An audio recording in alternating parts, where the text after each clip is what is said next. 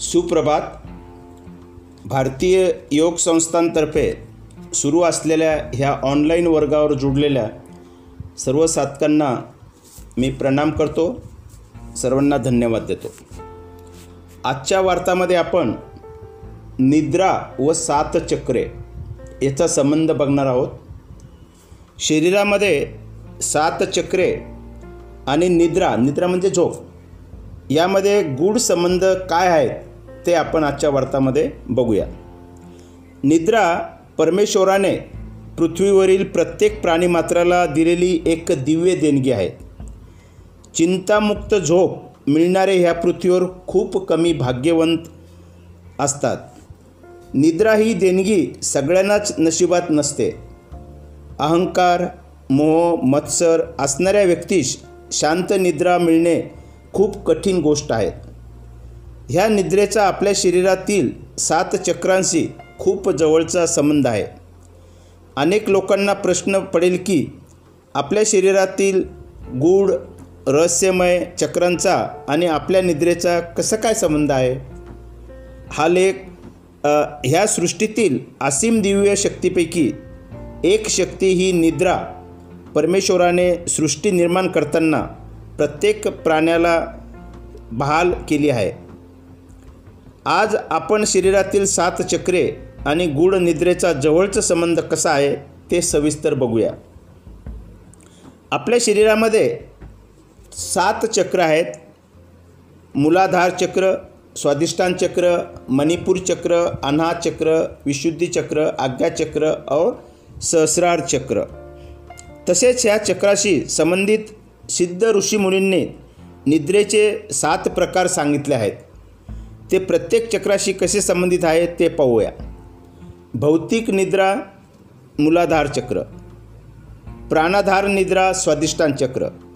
काम विद्युत केंद्र निद्रा मणिपूर चक्र. नैतिक सौंदर्यपूरक निद्रा अनाहत चक्र. धार्मिक निद्रा विशुद्धी चक्र. आध्यात्मिक निद्रा आज्ञाचक्र दिव्य निद्रा सहस्रार चक्र. असे हे सात निद्राचे प्रकार दिलेले आहेत.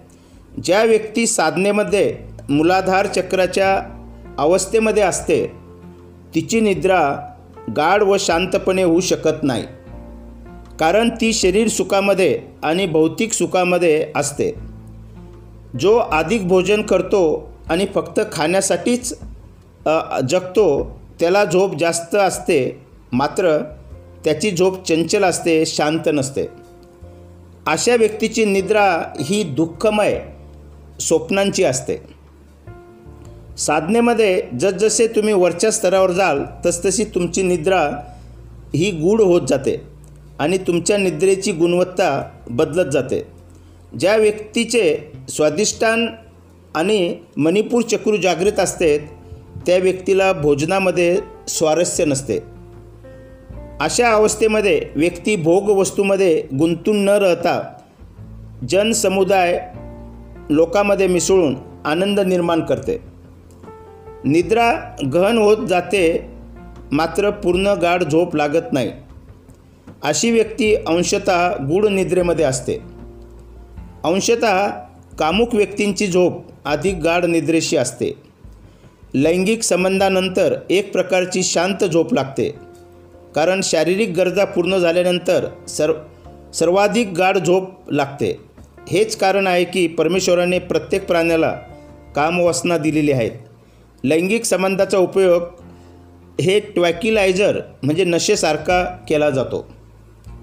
ज्यावेळी तुम्ही साधनेमध्ये वरच्या चक्राकडे जाता म्हणजे चौथे अनाहत चक्र जागृत झाल्यानंतर तेव्हा तुमची निद्रा अत्यंत निष्कंप शांत पवित्र आणि परिष्कृत होते.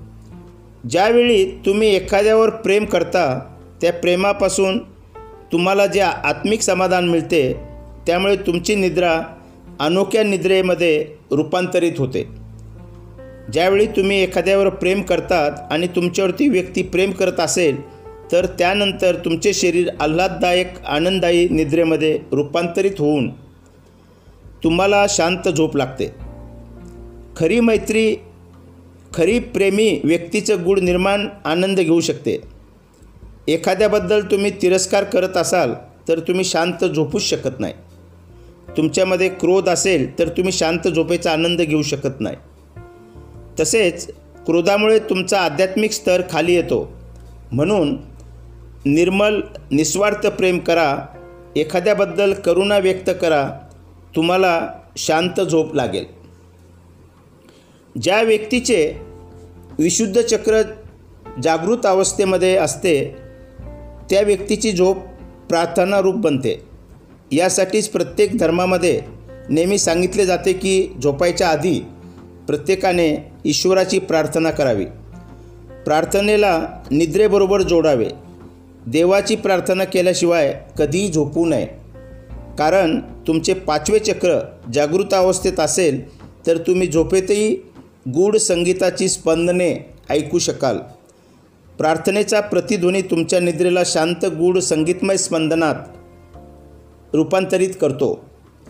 जर तुम्ही झोपाय झोपायच्या आधी देवी देवतांची प्रार्थना या मंत्र करता झोपलात तर दुसऱ्या दिवशी तुम्ही सकाळी आपोआप देवाची प्रार्थना करतच उठता. हा खूप गूढ व आश्चर्यजनक बदल तुम्ही स्वतःमध्ये काही दिवसातच अनुभवू शकता. दुसऱ्या दिवशी सकाळी झोपेतून उठणे ही सुद्धा एक प्रकारची प्रार्थनाच होते. ही निद्रा सर्वसामान्य निद्रा नसते. तुम्ही पाचव्या चक्रामध्ये निद्रेमध्ये जात नाही. तुम्हाला असे वाटते की तुम्ही गाढ झोपेत आहात परंतु पाचवे चक्र जागृत असेल तर तुम्ही सूक्ष्म रूपाने ईश्वरी तत्वाशी जोडले जाता. निद्रा हे एक असे द्वार आहे जिथे तुम्ही अहंकार क्रोध मोह मत्सर पूर्णपणे विसरून जाता. जे तुम्ही जागृत अवस्थेमध्ये अनुभवू शकत नाही ते तुम्ही जागृत अवस्थेमध्ये अनुभवू शकत नाही ते तुम्ही निद्रेमध्ये अनुभवू शकता. कारण जागृत अवस्थेमध्ये तुमचा अहंकार खूप शक्तिशाली शरीरामध्ये प्रवाहित होत असतो. ज्यावेळी तुम्ही शांत गूढ निद्रावस्थेमध्ये प्रवेश करता त्यावेळी तुम्हाला उत्तम आरोग्य प्राप्त होऊ शकते. यासाठीच डॉक्टरसुद्धा नेहमी सांगतात की झोपताना भलते सलते विचार काळजी मनात न आणता शांतपणे झोपण्याचा प्रयत्न करावा. जो शांतपणे झोपू शकत नाही तो नेहमी काही ना काही आजाराने ग्रासलेला असतो. कारण उत्तम आरोग्य हे अंतर्मनाच्या शक्तीतून निर्माण होते. शांत झोप घेणाऱ्या व्यक्तीची रोगप्रतिकारशक्ती खूप शक्तिशाली असते. शांत झोपणारा नेहमी संस्कारात्मक विचार करतो. जो पाचव्या चक शरीरा चक्रापर्यंत पोचला आहे त्याला अंकार नसतो. त्याचे जीवन शरीर निर्मळ झालेले असते. अशा व्यक्तीच्या चालण्यातून वागण्यातून आवाजातून दैवी स्पंदने इतर लोकांना नेहमीच जाणवतात. सहावे चक्र म्हणजे आज्ञाचक्र दोन्ही भुयाचमित म्हटले जाते की ह्या चक्रापर्यंत व्यक्तीला निद्रेची आवश्यक आवश्यकता असते. सहाव्या चक्र जागृतीमध्ये निद्रा ध्यानात रूपांतरित होते. प्रार्थना तेव्हाच पूर्ण होते ज्यावेळी तुम्ही ध्यानरूपात जाता. कारण प्रार्थना एक माध्यम आहे. मी आणि तुम्ही भक्त आणि ईश्वर ह्यामधील अंतर पार करण्यासाठी प्रार्थना या मंत्रसाधना हे एक माध्यम आहे. सहाव्या चक्र जागृतीनंतर प्रार्थना ह्या माध्यमाला महत्त्व राहत नाही. ज्याचे आज्ञाचक्र जागृत असते त्याचे निद्रावस्थेतील कार्य समाप्त होते. आज्ञाचक्र हे अंतिम चक्र आहे जिथे निद्रा श्रेष्ठ उच्च पदावर पोचते व्यक्तीला याच्या पलीकडे झोपेची गरज नसते. ह्यानंतर तुम्ही निद्रामध्ये ध्याना ध्यानावस्था प्राप्त करू शकता. याला दिव्य निद्रा असे म्हणतात. ज्या व्यक्तीचे आज्ञाचक्र भेदून सहस्रार चक्र जागृत असते ती दिव्य निद्रा प्राप्त करू शकते. अशी सिद्ध व्यक्ती निद्रावस्थेमध्ये गूढ रहस्यप्रेमी ब्रह्मांडामध्ये खोलवर जाऊ शकते. ही गूढ रहस्यमयी निद्रा म्हणजे एक प्रकारचा छोटासा मृत्यूच असतो. कारण तुमचे सूक्ष्म शरीर तुम्ही गाढ झोपेत असताना तुमचा देह सोडून ब्रह्मांडातील दिव्यशक्तीमध्ये एकरूप होत असते. ज्यावेळी ही अवस्था प्राप्त होते त्यावेळी तुम्ही अनेक गूढ मंत्रांचे अधिकारी होऊ शकता. एखाद्याच्या स्वप्नामध्ये जाऊन मंत्र सांगू शकता.